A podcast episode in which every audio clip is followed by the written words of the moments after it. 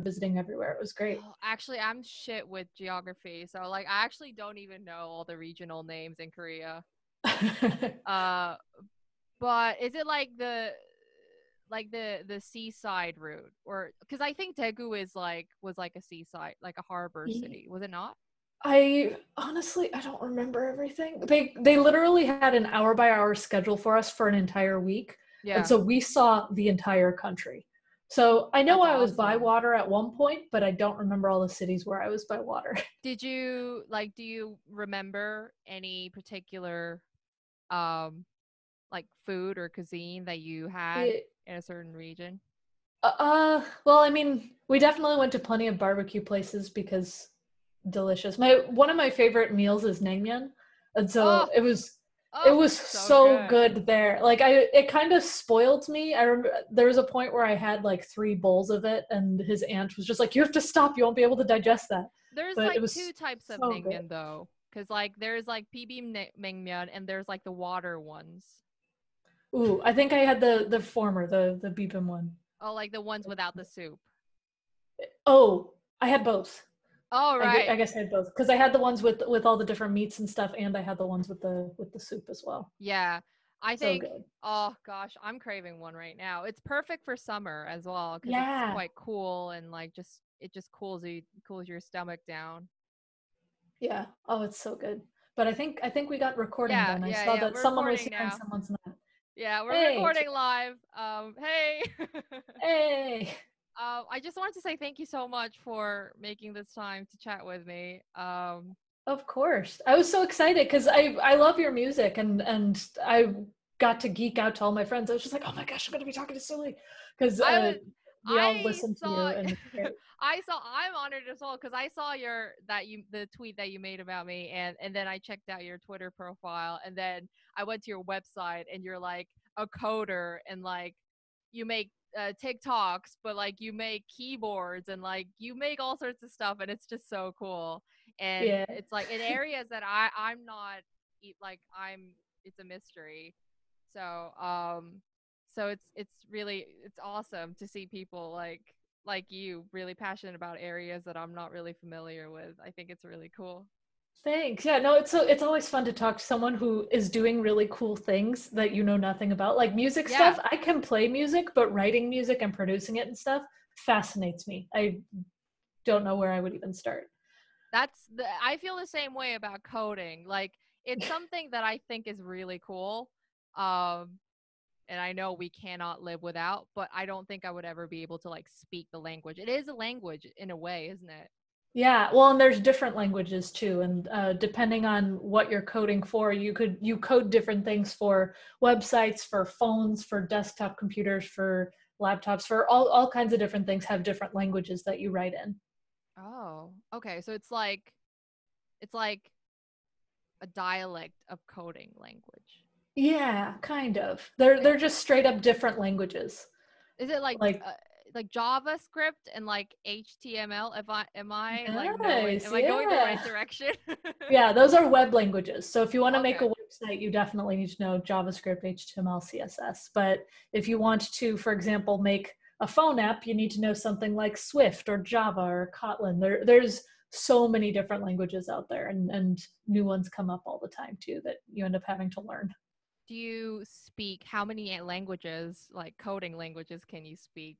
Or you yeah, speak right. uh, uh, I can pick them up relatively quickly. When you when you know one language pretty dang well, you can pick up other ones fairly well. But Oh, okay. I've had jobs doing a variety of different languages. JavaScript is the one that I specialize in, but I've Okay. done Python, I've done Java, I've done C and C++, I've done C sharp, I've done Go, I've done Ruby. Like I, I've Wow. touched a lot of different languages, and that's not even scratching the surface of all the different languages out there. Have you actually ever like learned to speak a language like like Chinese or like man like Mandarin or Yeah, like yeah. So I, I speak Spanish, and I'm Oh, cool. trying to learn words in Korean. 'cause I, I mentioned to you earlier, my husband's Korean, and I the grammar is so hard. I, it's I can- reversed, isn't it? From yeah, it's uh, it's English. reversed and rearranged a little bit, and and I've had the hardest time. But I know I know words like "mul" and A blanket Nice. is evil. I, I, I know, like very, very basic words. Copy. Copy. Yeah. Copy is coffee in Korean. Yeah, it's it's the alphabet is nice and easy to read uh, once you like get the shapes and stuff down. So I can read it and kind of pronounce things, but putting together a sentence, I'm not there yet. Yeah, I once tried to learn Mandarin and I think. I mean I've I've learned it I've I've studied it for like a, a good year and I should know this, but I I'm pretty sure it's like reversed from Korean. I should know this considering I've learned it for for a year, but I just forgot all about it after I stopped kind of I kind of got out of the habit of learning it. It's like it's one of those things that just requires you to do it like on a day-to-day basis. You just have to keep going at it, but I just kind mm-hmm. of fell out of of the habit of learning it. But I just wanted to ask if you have experience in learning a new language, is it like does it have any resemblance to learning a new like coding language?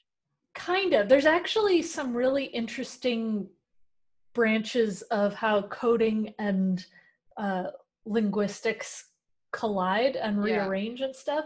Uh, actually, at the university where I studied, a lot of linguistics majors ended up taking computer science classes Awesome. because Wow. there was some interesting overlaps. It's it's definitely not exactly the same, but it's similar. Uh, it's it's understanding the syntax of logic, and and that's kind of how languages are too.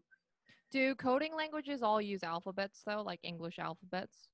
Typically, yes. There are a few out there. Like there was actually big news last year, maybe even earlier this year. Time isn't real. Of a Chinese programming language, and it was like the first ever Chinese programming language. Oh wow. But almost always, it's it's Roman characters, English English letters and stuff. But like to normal human eye, it would just be like random like sets of alphabets that don't really make up any like Uh, you'd be surprised actually. Like if you want, I can share my screen and I can show you some code that I have on my screen right Could now, and you'd be yeah. One second, I will show you what that looks like.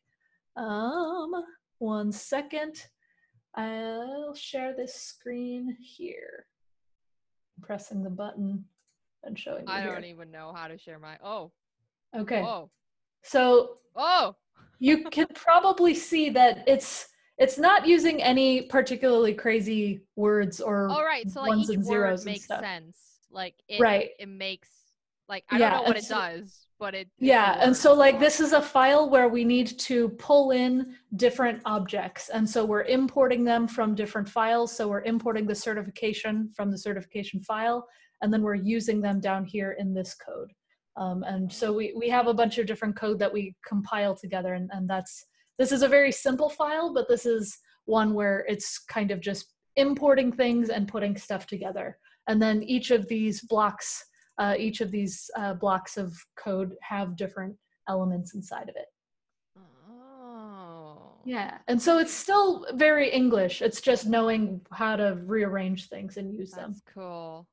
Yeah. So what is this? What am I looking at? What would this So like equate to? that what that is um the, this is something that I'm, I'm it's a project that i'm uh, doing at work and what it is um, Oh, we're okay. making we're making a learning website and i'm, I'm the tech lead on it. And so uh, in this website we want it to be the kind of thing where when you are uh, wanting to learn let's just say a new programming language or a new concept of web development or something you can go in and log in watch different videos and then when you're done with the video move on to the next one. And it tracks your progress. You add different quizzes in between the videos making sure you learn. And so each of those different uh, import statements that you saw there are importing parts of that website. And so there was like a video, that video is going to be the actual video. Uh, the question and the answer, those are the questions and answers for the quizzes. And so that was kind of building out a database for us to uh, build the rest of the website. Oh, that's so cool. So, oh, that's so cool. Is it like, do you just like write them from scratch? A So, lot it's of times like a people, blank sheet when you first. yeah and so so like if you wanted me to i could build a website for you like from scratch here Whoa, and, like just blank screen, and then you just like write your language, and it just builds. it. right yeah and there there is a thing in web development uh, called package managers there's there's a thing called npm which is called the node package manager and what it is it's basically to avoid people having to reinvent the wheel it lets you uh, import different people's codes that they that they release Mm. to the public to be able to use put them together to right like, like legos really and Right, so yeah. and so like if you are really good at making these blue lego blocks and i have just a blank screen in front of me i could be just like okay well i need blue and i can import Right. the blocks that you've made public so that way i don't have to reinvent the wheel for some of that right oh that's so interesting but you can do both right? Oh yeah you can do both. So so if i really wanted to make the blue blocks from the ground up i could if i had to. But if i didn't want to deal with that uh, there's there's a whole world called open source where it's just people putting their source code out in the open hence Yeah. the name open source. And uh, and yeah you can pull all of the different open source code and and make a really fully fledged big featured website a lot of times without actually having to write any code. Is open source like just kind of like a passion platform where people just kind of like distribute their codes for free? Yeah it's it's people wanting to give back and and it's That's it's it's an interesting world because uh people are trying to figure out how to monetize it and make businesses out of it. And a Mhm. lot of people are indie developers that just want to give things away for free. And so uh, for example microsoft has really been investing a ton in open source and they actually bought github which is like the biggest open source platform out Yeah, yeah. there and and a bunch of other things and and they open sourced vs code like their big code editor and they open sourced a bunch of aspects of windows and stuff and a lot of people are like what are you doing microsoft you owned all this code and now it's just free for anyone um, but because it's free for anyone, that means anyone can help improve it too. And so if I find a bug in the software, I can be just like, oh, well, there, there's this bug. I know how to fix it. I can make a change and submit it. And it ends up almost being like how Wikipedia can be edited by anyone. And it's become, that's how open source code often ends up becoming because it's a bunch of people looking at code from all over the world and different backgrounds and stuff and making better software. That's awesome. So it's kind of like give and take where they distribute software for people to use for free, but also in return, people can kind of, you know, they got the world at hand to kind of like improve it for them. Right. Mhm. That's so awesome. That's so awesome. Do you Yeah. do you contribute on on GitHub? Yeah, I do a lot. I uh, a lot of my projects are uh, the at least the ones that I've been lately doing have been starter projects, so that way people can build a website if they wanted to. And so, if you were to go to my GitHub right now, for example, I have this one starter blog website where if you click a button, it'll deploy to Netlify. Netlify is actually where I work. Yep. Yep. Um, it's, uh, and de- Netlify is a place where you can host websites. And so you click the button, it deploys to Netlify, and suddenly you have a website, and then you can customize it to your heart's content by touching the code or just editing different parts of it. And so I have various starter projects of varying complexity, where some is just a basic one page homepage starter website, and then others are a fully featured blog where you can add your own posts and everything, and it'll update live and stuff for you. Oh, cool. Yeah, I just actually did want to ask about Net- Netify. You do, uh, I know that you do work at there, work there. Uh, what? Because I checked out their website, and to be frank, I couldn't like, I couldn't figure out what what um what what what the service actually was. Maybe it's just my my brain just like, oh, I, I think I was just Right. tired or something. Um, but could you explain what what Netify yeah yeah i can i can speak to it so the very very short answer is you can host a website there Right. um, but the longer answer of it is that netlify allows you to host pretty complex websites really really easily because Right. a lot of the times if you want to host a really complex website that pulls in data from something and runs a lot of functions and lets you log in and log out and have all kinds of functionality like that yeah. um, you need to have a really big robust database and a really heavy account that where where you have multiple people configuring things and stuff but with netlify I, I mentioned you can click a button and it's deployed. That's that's how easy it is. And so the point of netlify was to make it easier to deploy websites online. And then it also has different features where for example um, when you want to add a contact form to your website typically you would have to have some kind of server that is sitting somewhere that can accept form responses and then process that data and send it somewhere. But if you use Netlify forms, then it handles all of that for you. All you have to do is say this form is a Netlify form in your code. It's literally adding one word for Netlify, and Oh, it automatically pulls in all of your uh, form responses and makes a spreadsheet for you.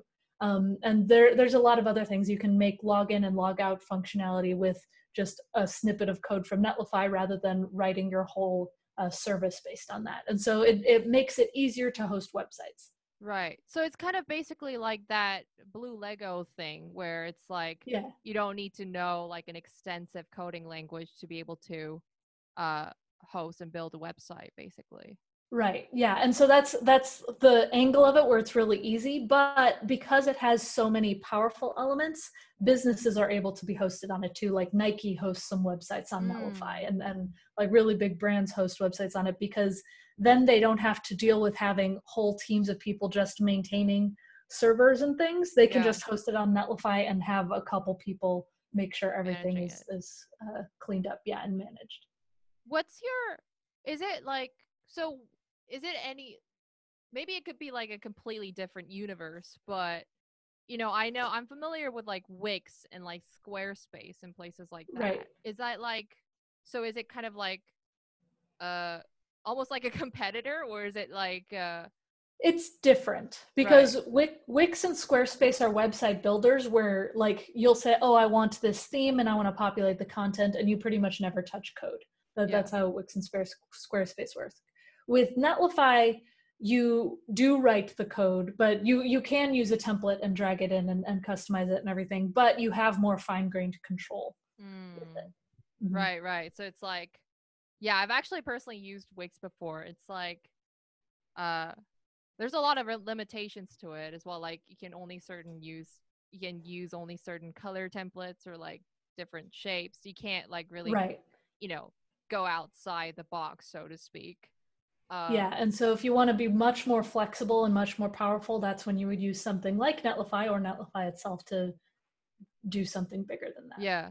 Are you on like are you working right now? Are you cuz it's like during the week is it like so is it like do you go to work every day? Yeah, too? yeah. I mean, I so Netlify is actually a fully remote company, so I work from home. This is my desk in front of me. Yeah, Oh, yeah. And so they they have an office in San Francisco, but a grand majority of the company is fully remote. Um, so cool. And yeah, it's it's really nice. I've I've actually worked remote uh, both at Netlify and at other places for about two years now. Um, And I Mm. love working remotely. It's great because I can work from anywhere. If I decide to go visit my parents somewhere or, or Yeah. go travel, I can and you can still work, work, from yeah as long as. I have Wi-Fi. Yeah. That's so cool. Is it like so what what consists uh of your daily kind of work life then? Yeah, and so it it depends on the day, but for example, a day like today, I had meetings in the morning, um, and those kinds of meetings are things like planning conferences and writing up blog posts and having office hours and stuff. I'm looking over here because that's where my calendar is.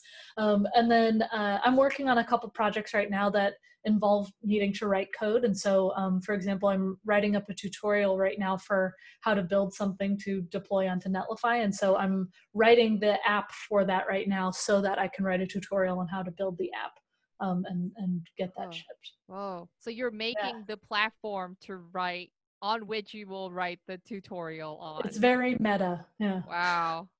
Wow. So you're like making the universe basically. And that's what it feels like sometimes. You gotta contain the ego.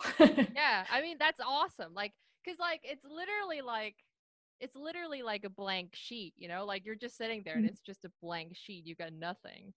And you yeah, just, it's it's like drawing almost, but with code. do you ever like, this, this is a little bit of a stupid question, but like, if you see like Matrix and stuff like that, do you ever like watch it and then like, oh, I know what he's doing? Or is it like just gibberish most of the time? It's it's very fun to watch code on movies and stuff because sometimes it's really you're just like oh dang they knew what they were doing when they wrote this like they, they had an actual coder talk to them and sometimes you're just like they are no just sense. making stuff up like uh, for example in jurassic park that's a that is a lovely joke for all software people where they're just like oh a unix machine. I know this. And it's all these like 3d squares and stuff. We're just like that is not what a unix machine looks like. cringe. Just- yeah and so there are definitely there are definitely many shows where you're just like ah they didn't know what they were looking at. But shows like uh, mr robot even silicon valley they did a pretty good job of uh, getting Make it legit. decent code. Yeah I cool. actually haven't watched Robo uh Robo Robo Man. Mr. Robot. Yeah, Mr. Ro- I it looks good. It looks good. I that was on Netflix though, wasn't it? I think so. It was on TV first before going to Netflix. Oh right. I I don't Mhm. well I I don't have Netflix because I know that I would 100% get addicted and never get any work done if I do get it. yes. Um, and I have no self control. Uh, but that's awesome. That's awesome. Just kind of, I feel I kind of I could kind of relate to it as well because although like I'm in more so like the artistic side of things where it's like writing music based on my life experiences, but it's still like I think the logistics are the same where I'm just kind of sitting there with a blank sheet of composition on Ableton, which is like the software that I use for producing music. And it's just like I punch some keyboards and it's just like I create stuff from from scratch and I think that's the fun part of it, just kind of creating a little mini world of my own. Yeah. Do you write the music notes first or the lyrics first? Um ooh, I think it really depends. Uh I, it depends on like the mood that I'm in uh because each kind of approach really kind of s- I need to be in like a different mindset. So like with lyrics it's very like emotion emotion kind of packed. So if I'm like in a situation where I'm feeling a certain emotion or like going through an experience that's quite intense, that's when I would just kind of sit down without even like a keyboard or anything or like a piano. I would just sit down with a notepad and I would just like "Ah," just kind of hum out notes and like some words and just jot down. It's kind of like writing a diary basically, writing lyrics first. Um, but like accompanied by kind of melodic ideas, but mostly just kind of vomiting it out it into like a poem of some sort. Um, whereas if I'm kind of like starting a song from like the melody part, like the the the notes of it, like the instrumentals first, it would just it would just be like a really fun thing where I would just oh I kind of today I feel like listening to some synths, so I will just sketch out some synths and there you go. And it's just like it's not really like experience packed. But then later on I will finish the instrumentals and then kind of go back to it and do the same thing but with the instrumentals with the lyrics. Um and it's really not as like clean cut as I just put it. It's usually just kind of mix of both and Mhm. uh I've tried to like put a schedule to it and like put uh like a uh like a working schedule for it where it's like oh okay today I will write lyrics I will finish this song it just never really worked out I just got to be in the right mood to do it um Yeah, that makes sense. Sometimes Yeah. I feel that way about code too, where I'm just like, I can't code today. My really? because I thought it was like oh it's an artist thing. It's like oh it's a musician thing. But it, it must be like it's a thing. Well, if you're if you're not in the right mindset, then it's just like it's it's forced, and then you you don't do your best work when it's forced. Yeah, I guess that's kind of like a universal thing where if you're not like if you're not in the right mindset to do it, you might as well just take a break because if you can't afford it, like if you're, you know, if you're if you have the luxury to be able to take a break, then by all means I think we have to just do it because you know, so many times I've had I've just kind of plowed through and just crashed.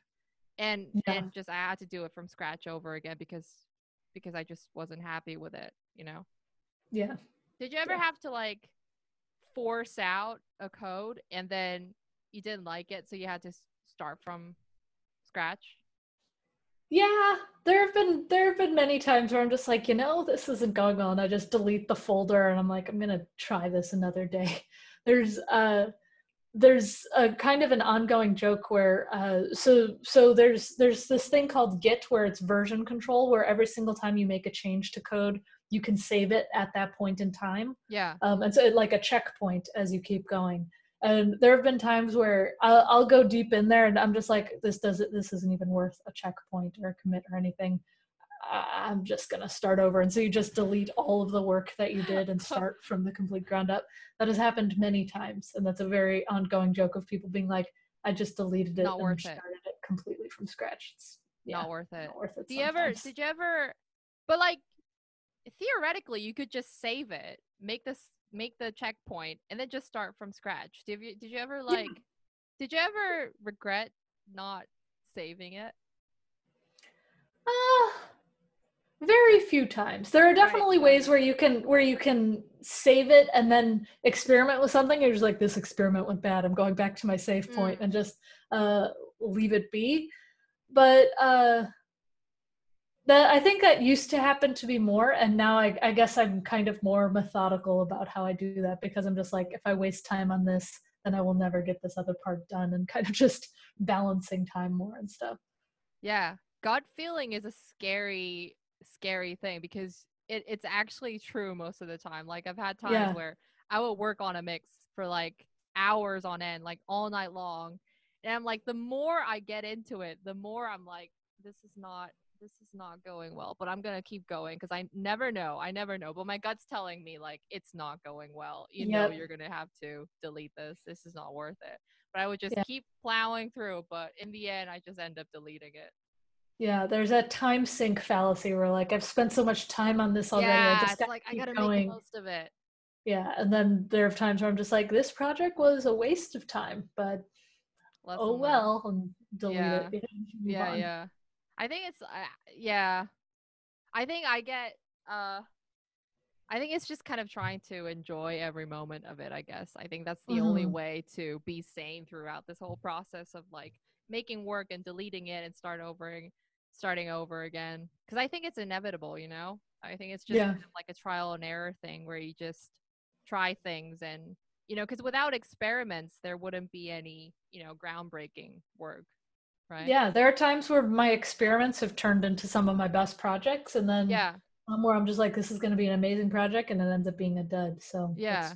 very Because real. like if you thought too much beforehand, it's like, oh, this is just an experiment. It's not going to turn out very good. Then you know, it's a, it's a risk then for never taken, and it's you know, you never know what could have come out of it. right. Yeah. Yeah. I could have, I you know, like one song that kind of took off for me was could, you know, almost never existed because it was just like a, it it was an experiment, and I never really intended it to be an actual song, but that's really what gave me my first break. Um, and that was like a valuable lesson for me. Just kind of, you know, try to have fun, experiment, never be too precious with your time. Just do what's fun for you and put it out there because you never know what's going to happen. Yeah. One of my favorite songs of yours is the "I'm Tired" one. Ah, I I love that one uh, because it just speaks to me because there are times where I'm just like I am tired of just Yeah. my code of things and stuff. But it's it's, it's a good one. That one Thank I've you. shared to lots and lots of people. I love that one. yeah, I wrote that song when literally at like 3 a.m. in the morning, and I hadn't slept for like the like 48 hours prior Oh no! writing it, and I was just like, just literally blush. Literally every single word in that song was true. Like just at that moment, I wrote that in like 10 minutes and just just just vomited out. It was one of those things where I wrote out the lyrics first. Um, Mm, and then like oh i'll just forget about it for a few weeks and then i did it um and i made it and i put it out there yeah. Well, and, and uh, you can tell that you wrote it late, and it's great that way. Like I think I think those short songs are, end up being some of the greatest ones. I, I even I, I've known a few songwriters and and watched a few interviews and stuff, and it's fascinating because a lot of times they're just like, yeah, it's almost annoying that the one that I spent months on isn't as popular as the one I spent an hour on, and that's just how how it happens. yeah yeah i mean yeah that's so true like i'll just dance i don't know if you've listened to that one but I love that, that one, one. That was great. thank you i that one i finished a, in a day that's like and i'm not even talking about writing the song just like writing the song making the song finishing the song all within a day Wow. and yeah it's just one day and but it's a great one. yeah it's like that's what took off and it's kind of i wouldn't say i'm frustrated by it or anything but it's like it, it, it makes me realize that there's no right or wrong you know like the it doesn't just Yeah. because you spend i think this is something that i'm starting to learn just because you spend loads of time doesn't mean it's going to be good and what Yep. g- what's going to give you like suc like what's going to make it successful. I think it's all about kind of you know just making you know finishing at the right time that feels at the right time.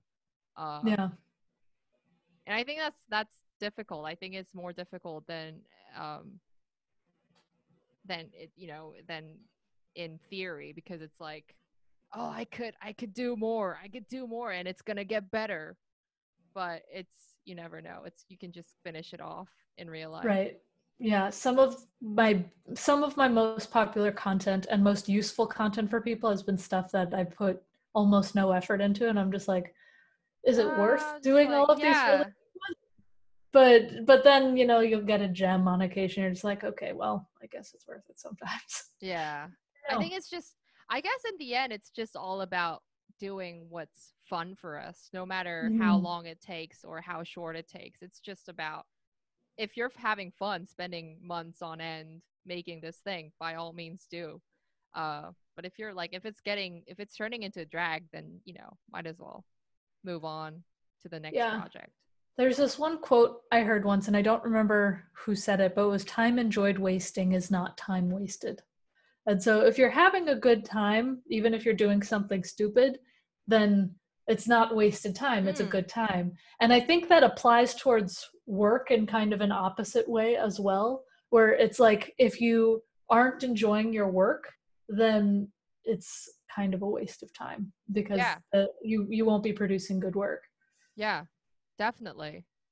Definitely. I think that's one of the biggest reasons why I decided quite early on that I'm probably not going to do like a standard 9 to 5. Um Mm. and this is only just a personal thing because I know some people thrive in the in you know workplaces and workforces, but it's just, you know, having tried a couple of internships and stuff, I just realized personally it's not really my thing and I don't I don't enjoy being in that kind of environment. Um I love being in an environment where I am in full control of my work and I can just be creative in however ways I want. Um, and I, that was like the biggest decision. This is biggest kind of like standard that I make decisions on. Is it going to be fun for me or is it not? You know. Yeah. So That's awesome though. And there's actually there's this book by Malcolm Gladwell called Outliers. oh yeah, it's a good one. It's a good Yeah, one. I, I haven't actually finished it yet, but he makes a really good point in there saying that a lot of times when people are good at things and, and producing really good work, it's just because they've practiced for a really long time. Mm, Like even some of the child prodigies, like even Mozart and stuff, it's they started really early. So by the time they were 16 or whatever, they had 10,000 hours of practice under the sheer belts. amount of hours they put into it. Yeah. Right. And so if you enjoy something, you will put more time into it and thus you will be better at it. And so you might as well do what you want to do because that's the thing you're going to be good at. Mm. The earlier you start doing it, the better. Yeah. and also it doesn't just because you're doing something that you are passionate and generally enjoy doing doesn't mean every step of the way is going to be fun Absolutely. and and happy and you know oh i'm having so much fun. Because it's like there are some serious drags when you do that. But it's, i think it's just kind of like all about being so driven and passionate about the end goal that you don't care about the hustle and you don't mind the hustle even because it's like the reward that you know that you're going to get after it is going to be is going to outweigh any you know any kind of struggles that you have along right. the way You just have to remember that and try not you to do have to remember down. it. it's something that you really have to be conscious about I think Yeah. Yeah. There's there's a joke that happens a lot with tech stuff where like sometimes in in some coding things it doesn't happen as often anymore. If you forget a semicolon in the wrong place, it'll break your entire program and you won't Oh, know why. shit. It'll just be broken. yeah And um luckily there's better software for coding out there now that will catch it and tell you what's wrong.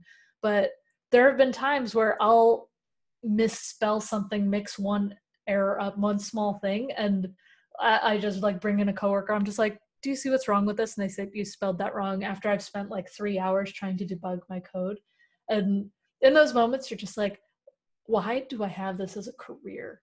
this is terrible. I'm upset. But but then when something works, you're just like, yeah, this is it. This is what I I've have been. done it.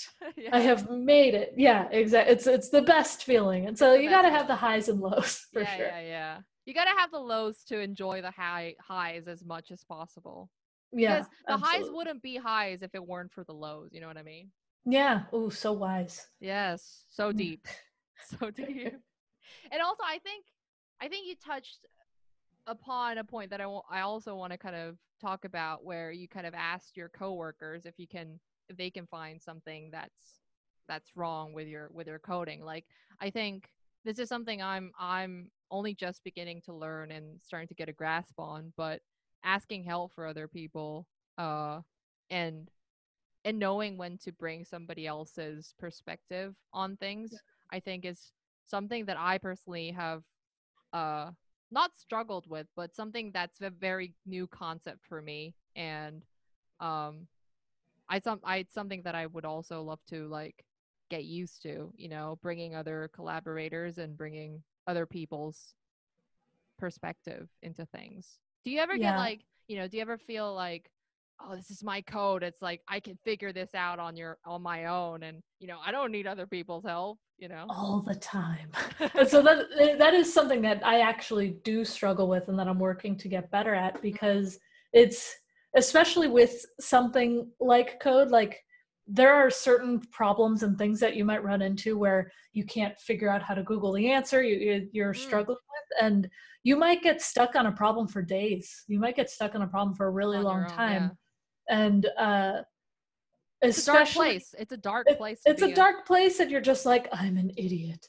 But what i found is the most senior engineers i know are the ones who ask questions right away. Mm, and that's something that i keep having to tell myself because especially when you're new you're just like okay well I, i'm supposed to know this much information i i, I want to prove myself to my team yada yada Mm. yada but then you end up getting stuck on something for days but if you just ask a question like after a half hour of being stuck all of a sudden you will be unstuck and able to move forward right away yeah without having save to a lot of it. headaches and time. Yeah, and so you you almost have to kind of learn to throw your ego out the door and and be just like, you know what? I don't know how to do this. I'm being vulnerable vulnerable right now, but it's it's a game changer to be able to Yeah, get that kind of help sure. suddenly and be able to be just like, yeah, I I don't know, but I can find out. And then and then slowly you start to know more and then you know the right questions to ask and how to ask better questions and who to ask those questions and stuff Mm. and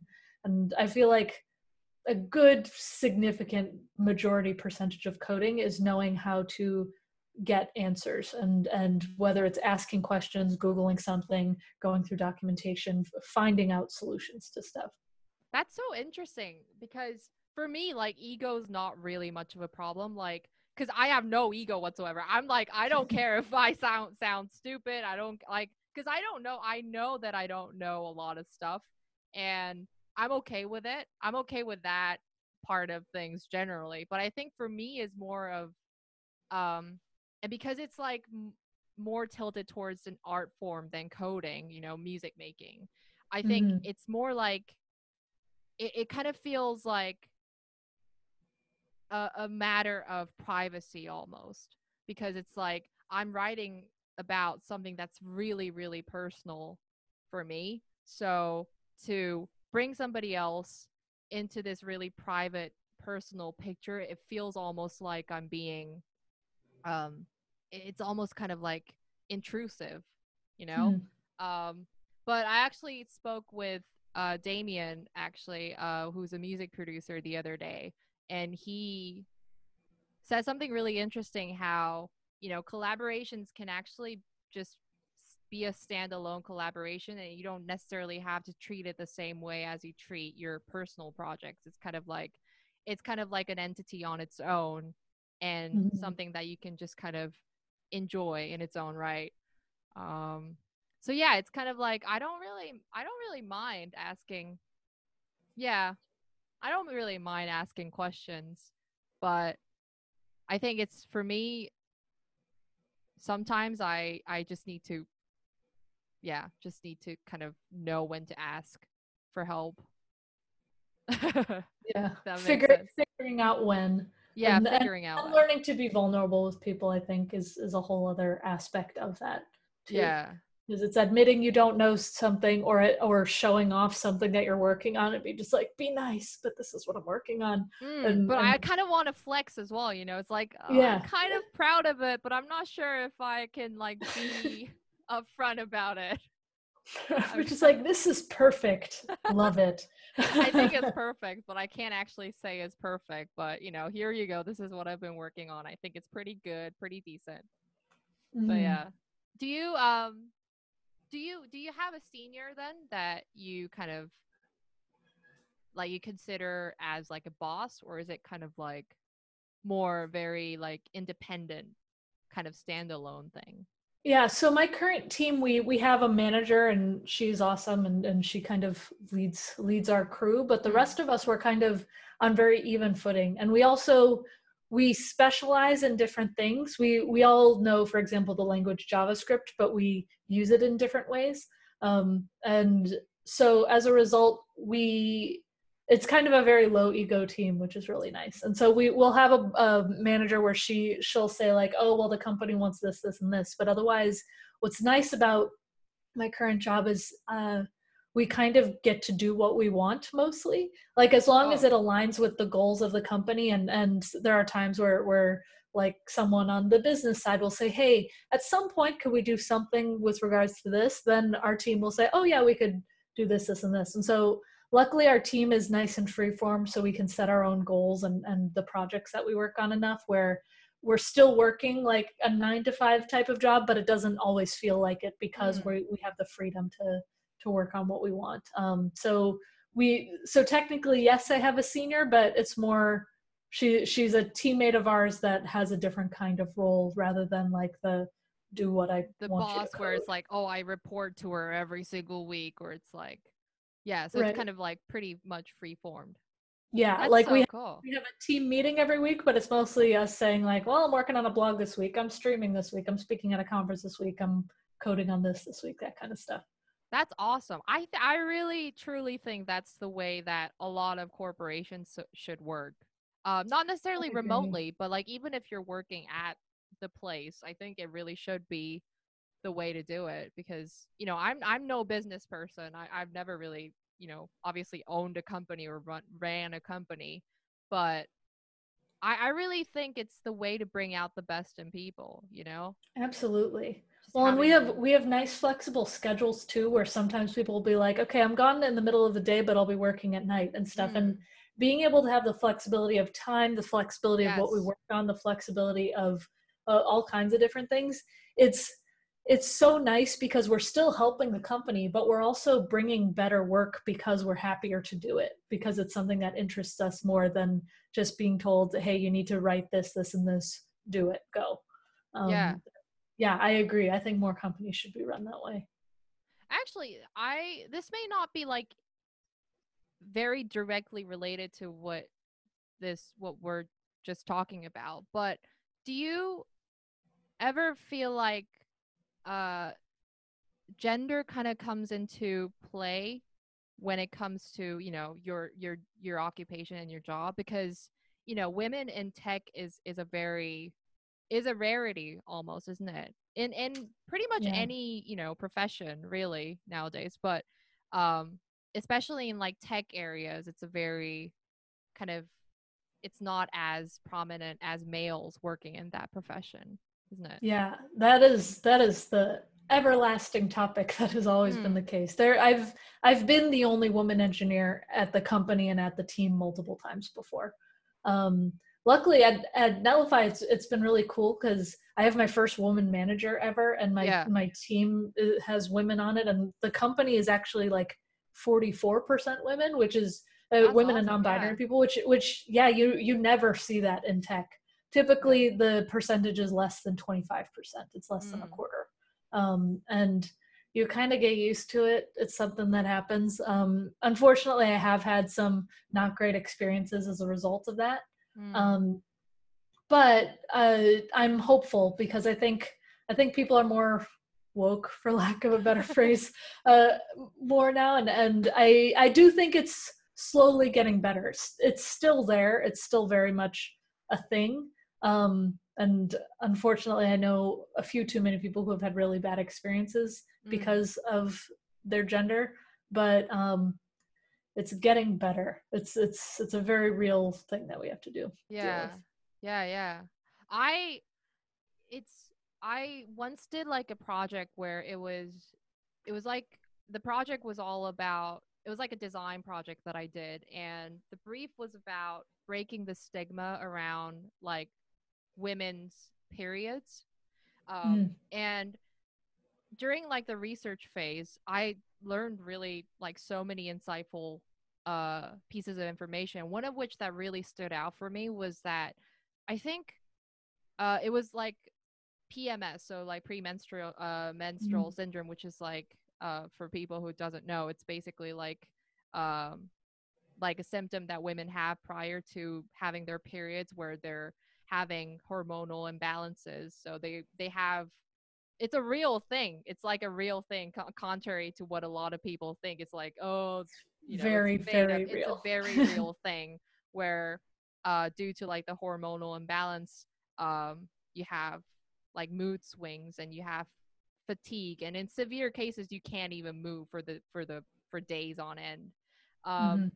and the the piece of information was f- I found was that I think out of like 45% of the women who have PMS, um, 95% of that 45% of the PMS people have trouble speaking out to their bosses about their symptoms. So they just Mm. end up like suffering in silence. And it's it's really intrusive. It's really intrusive when you try to work. Um, and that just kind of like made me realize you know like you know we have to be more verbal about the stuff that we go through as women's in workplaces whether that may be in tech or music or just kind of you know in any occupation you just got to be verbal about things and i really do think that's the way to you know take a step further into breaking all sorts of stigma around women in workplaces Yeah. Well, and I think it comes back to the flexible workspace Mm, or, or workplace type Yeah. of concept too. Like because I work from home, I've luckily not have to have had to have that conversation Yeah. much. Like the, like there are times where it's the cramps are so bad that I can't stand. But luckily I work from home so I can lay in bed on my laptop and, and deal with it if I have to. And and so I I think more accepting and flexible workspaces are the future of work because when Mm. workers are more comfortable with their work and they're more uh, comfortable with talking to their bosses about things and and uh, they're able to bring their whole selves to work that results in better products and better work ethic and more Yeah. loyal employees too. The gender imbalance in tech has it always been the case like since uni for you basically? Because i i'm It- assuming that you yeah. studied uh coding at uni i right? did. Yeah, i studied computer science. Yeah my first comp sci class i was the only girl in there. Right. And uh yeah multiple times throughout college that that was the case. That's was just how it was. I think of all of the people who graduated with computer science my year there were four girls who graduated. And there were there were a lot. And so yeah that it's it's a very very common thing. And unfortunately because we're so be, because we're not common uh, it, it leads to fairly negative things that happen and and sometimes it's minor where for example i'll be at a technical event um, we have hackathons a lot where where they're just like coding competitions and i like to Oh, help cool. out at those a lot. Yeah. And uh, I would go up to someone and say, "Hey, I, I noticed you're in the helpline. Do you need help with something?" And they're like, "Yeah, but I want to talk to an engineer." And, I, and, and I'm like, "Oh, oh, well, I am one." And they're like, "Well, it's a pretty hard problem." Oh, Try me. And then I'd solve it. But like that that kind of that kind of stuff happens a lot. And That's- that's that's a very minor instance of some of the things that I've experienced and, and other women have have experienced. That's so freaked up. I don't. It's so. I don't. I'm getting angry. I. It's. I mean, it's not just. I think the reverse goes the same though. My sister studies nursing, and she says like 95% of the people that she is studying with are females and like the rest Mhm. of it is males and they're like the small minority. Um and i that always made me wonder like is that is there like a primal uh, interest difference or something? Like what's the what's it's so bizarre that in some occupations there's like this very distorted gender imbalance and it's it's funky too because a lot of it is contrary to history and aligned with history. Like there are some things where you're just Mm. like oh well i guess that happened in history so that's how it was. But what's weird about computing is it was started by women. Like right. the the first the first computers the first programming languages the first algorithms almost all were done by women or, or written by women and stuff. And and until like the 80s or so it was a women dominated field. Um, and then suddenly it wasn't. And and so it's it's weird to see that kind of ebb and flow uh, in different things where sometimes so sometimes like for example with nursing i feel like that has a lot of historical alignment where like women were taking care of the men going off to war and Right. stuff like that. Um but with something like computing or- and with something like i don't know law well i guess law is kind of legally that way. Anyway uh, there there's a lot of fields where it's it's it's a mystery why it happened or or at least it, it feels like it, it it's a mystery sometimes. I mean, I think the only theory that I could think of is because, like, business wise, like entrepreneurship is a very male dominated male dominated area, and it always kind of has been. So, because tech a lot of times goes hand in hand with entrepreneurship, it's kind of like kind of that trend transition from like a female driven industry to like a very male dominated uh kind of area. I don't know. It's just like just my think thought. I think video games have something to do with it too, Oh, right, because yeah, like video games opened the door of if you want to make your own video games, you have to learn how to code. But Mm, video games were primarily marketed to boys, mm, and and still kind of are in a lot of ways. And so um, I have a feeling that contributed a lot, especially in the early '90s and early 2000s as well. it's a because massive industry as well. The game yeah, and that, that's how a lot of people learned. Oh wait, coding can be a thing because they play video games. Interesting. Wow. Yeah. Do you play games? I do. I uh, I'll probably be playing Fortnite right after this. I Um, oh, am I missing out? Because I, I I suck at games in all like all games. I suck at games. Uh, but like Fortnite, Fortnite looks fun. Like I've seen like artists do virtual uh concerts there. It's just amazing. Yeah, like, how it's- all the effects I- and everything. Fortnite is very fun, but I would say it's not as fun unless you're playing with friends. Like I, I used to kind of just play solo and I kind of lost interest, but now that I play with a regular group of friends, we have a good time because it's more just like us hanging out while Mm, playing Fortnite. Um, games that I really enjoy just playing solo, I really like uh, Stardew Valley. Have you ever played that one? No, what's it about? That one, it's like a combination of Sailor Moon and Pokemon and Minecraft. Uh, So it, you you have like a farm and you're taking care of your farm, but you're also or, or not Sailor Moon, Harvest Moon. Anyway, um, okay. taking sorry i had it mixed up you're taking care of your farm but you're also getting to know people in a village and you're also mining and discovering monsters and magic and you're you're kind of just trying to build up this world of yourself it's very open worldsy type of game and it's so fun is it um, 3D I've- or like? No it's like a top down 2d Oh, right. So like, is it one of those like pixelated things? yeah like a Oh, pixel art game. It's Cool, it's cool, so fun. I love that one. And then there's there's another game uh you might appreciate the art of it called Gris g-r-i-s Mhm. that game it was designed by a watercolor artist. And the game is beautiful. Typically when i when i play a video game because i have the code mindset i'm just like oh that's probably how they built that. That's probably how they built that. Like that's kind of how i think while i play games Yeah. Gris was so artfully beautifully done i have no idea how they did some of it Whoa. like it it, it it out. blew my mind that that one was a gorgeous game um to play with I, I like the more story games on occasion but then if i'm just playing for fun with friends fortnite's fun fall guys is fun if you've heard of that one that one Fall came out pretty recently like last week or two weeks ago Okay. you basic it's based on japanese game shows and so Sounds They're- hilarious then. it's hilarious Japanese, Japanese It's- game shows are so random and weird. I love it. That's what this game is. Basically, you're you're like a jelly bean character, and and uh, there you're in a room with sixty people, and you're all playing the game. And sometimes it's like figure out which door is real, and you smack your body into different doors. Oh, that's so Or sometimes random. it's I a race. it. Sometimes it's like a memory game. There's all these different games, and people get eliminated, and you want to be like the ending person who can get the crown. And so it goes from sixty to one um, every single game, and that one's really fun too. Are I those 60 won yet, people like but- real, real people? Yeah. Or, oh, right. Yeah, you're playing like against real people. Oh, okay. Yeah, I see. I see. Remember, that was very frustrating, but very fun. remember, like I love these like these kind of like really random games. Uh, yeah. Remember i don't uh i don't know what the game was called but it was like a mario series where uh on on nintendo like Mario Party, maybe? no it was it could have been party but it was like just like mini mini games where it's like just like the most random games where it's like oh you have to you have to unscroll the toilet roll as fast as possible or it's like oh you have to like pop the bubbles as fast as possible it's just like really random sets of games Yeah. but i love them i just they're yeah, like just that just, arcade style.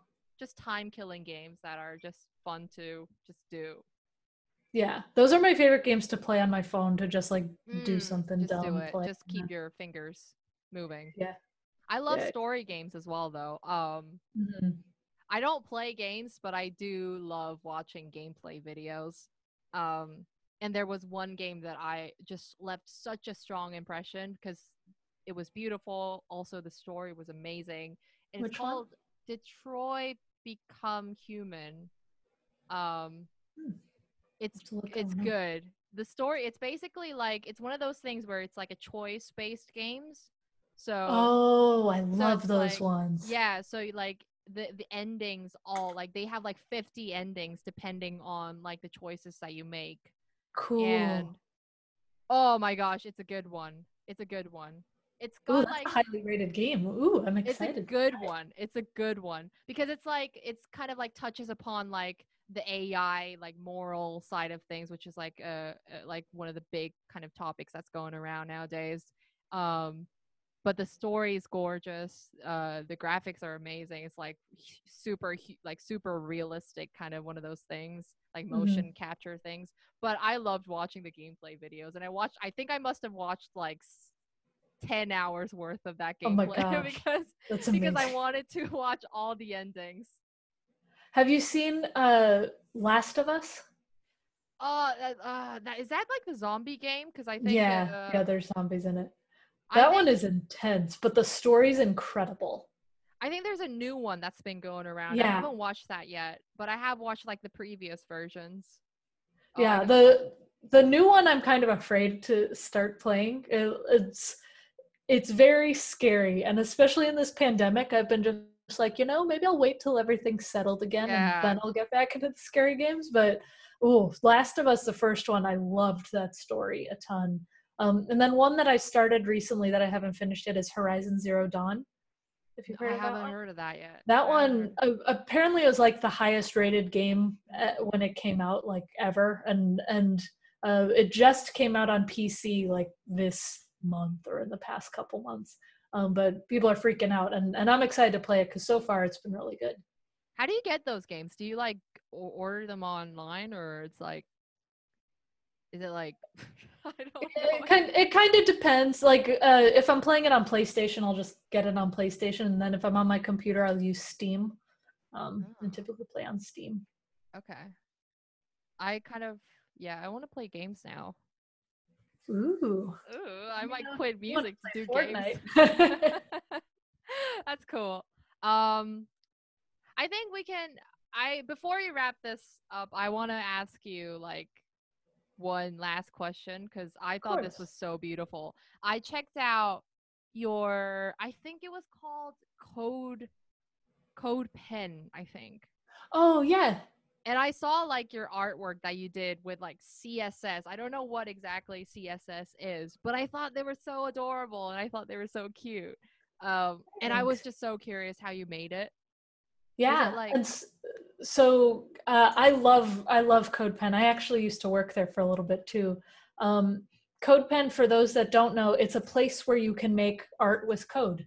Um, and a lot of people Mm. use it to experiment with uh, different pieces of code. And I'll share my screen again so you can uh, look at it I one I-. I saw a couple, but one of them was like two like cherries. I think Maybe. they're just two like circle thingy creatures.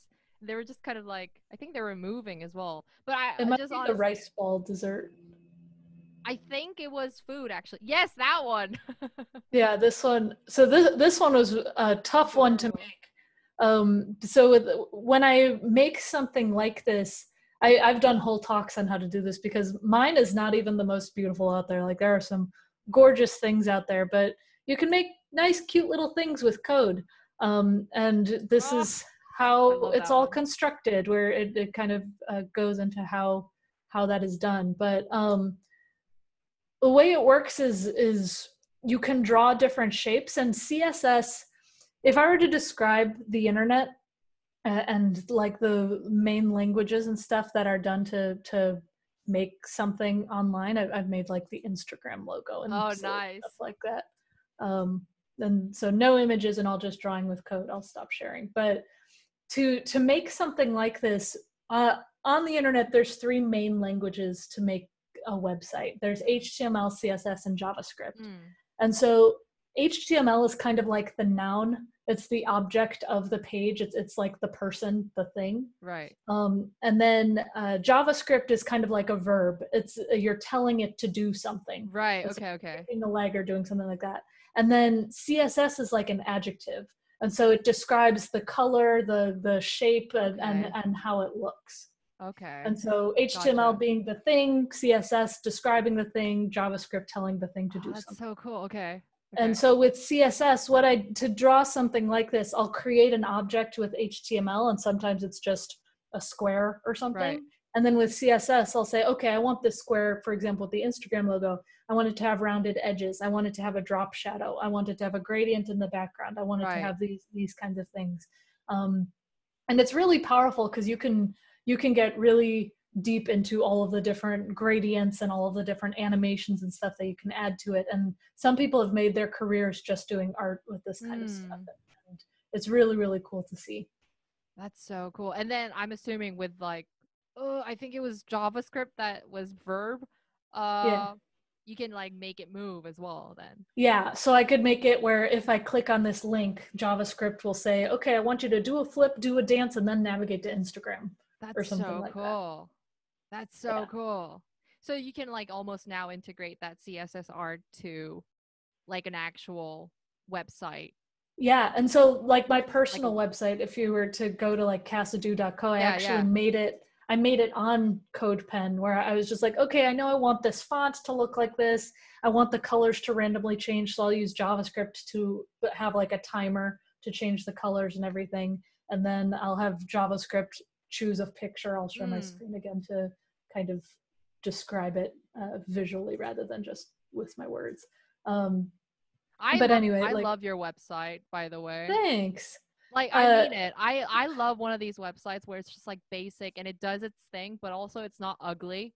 Um like I don't I don't I'm not a huge fan of one of those like websites where it's just like, oh, so many fancy photos and it's just like does that slide things and it's just like Yeah, yeah. like oh you can tell that. that. you you made it on Wix or like Squarespace and you just just slapped your photos uh on the template template. I I love one of these like I love your website. I really like it. Thanks. Yeah, I added a little dark mode in there so you can. Oh, I hadn't from blind. realized. I didn't Yeah, know. that that one it's a subtle one. Not everybody notices Oh. that one. Um, but yeah, I made it so like there's a JavaScript timer that changes everything. Whenever I mouse over a link, all of the things change color again. There's another timer to do this. I use CSS to say, hey, make the images round instead of square. Um, I'll use HTML to actually add the text and then CSS to make it colorful. And so that, that's how they all work together. Uh, a beautiful symphony. so beautiful. Thank you. Oh, I love coding. It's so great. Need it's awesome. I think it's super cool that you're so passionate about it. Like, oh man, I I love like I would love to get into it, but it's like, uh, but then again, I don't think I can. You you'd be surprised how much you could probably do with just like an hour of learning. Really? Like, like the HTML and CSS stuff. Like I've I've taught elementary schoolers how to do it. Like the, Mm. well, once you get the basics down, you're just like, oh, okay, that's how this works. It's when JavaScript comes in that's when it starts to get a little bit more complex. But something like this, you you could do you could do something like this in a pretty quick amount of time if you wanted to. If it must be one of those things where it's like just intimidating just to hear what it's what Right. it is. But then actually when you get into it, it's just about finding the right information and just Right. It's just going it's for it. typing it out and and being Yeah. just like, okay, I'm hitting save. It worked, and then Yeah. going with it. I think it's really the same with like music production as well. It's like some people are get really put off by it. It's like, oh, oh, Ableton, it's like different from GarageBand, but it's like literally the same as GarageBand. Uh, I, I feel I'm one of those people. I've been called out. I, I would love to play with it, but I'm kind of just like, oh, I have to learn so much and I have to buy it. I have to figure out how to press all the buttons on the grid. Honestly, the- it's so easy. It's so easy. It's like literally just plug in the keyboard, ding dong ding, and record ding dong ding, and there you go. You got a composition right there. And then you plug in your microphone, you sing to it, and there you go. You got a song. It's really as simple as that. And then when you start layering the instruments, it's like, oh, complex music. oh, okay. Well, next time we talk, I'll write a song and you write a website. That'll be good. Fingers crossed. Okay. Um, I just wanted to say thank you so much again. Um, this has been fun. Thank you so much. Thank you. yeah, this has been great. Thank you for having me, and it's it's been so great talking to you. It's it's fun being able to chat with a person who I feel like I listen to your voice all the time in music. So it's great to actually talk to you, yeah, and keep in touch. You got my email. We can always, you know, keep Gab. keeping in touch. And if I have any questions with CSS or JavaScript, I got you. yeah, you're going it. to get lots of Ableton questions from me at some point. always here, always here to answer questions. Um, thank you, and I'm gonna Yeah, I'm gonna stop again. recording now. Uh, Okay. Bye. Bye. Thank you.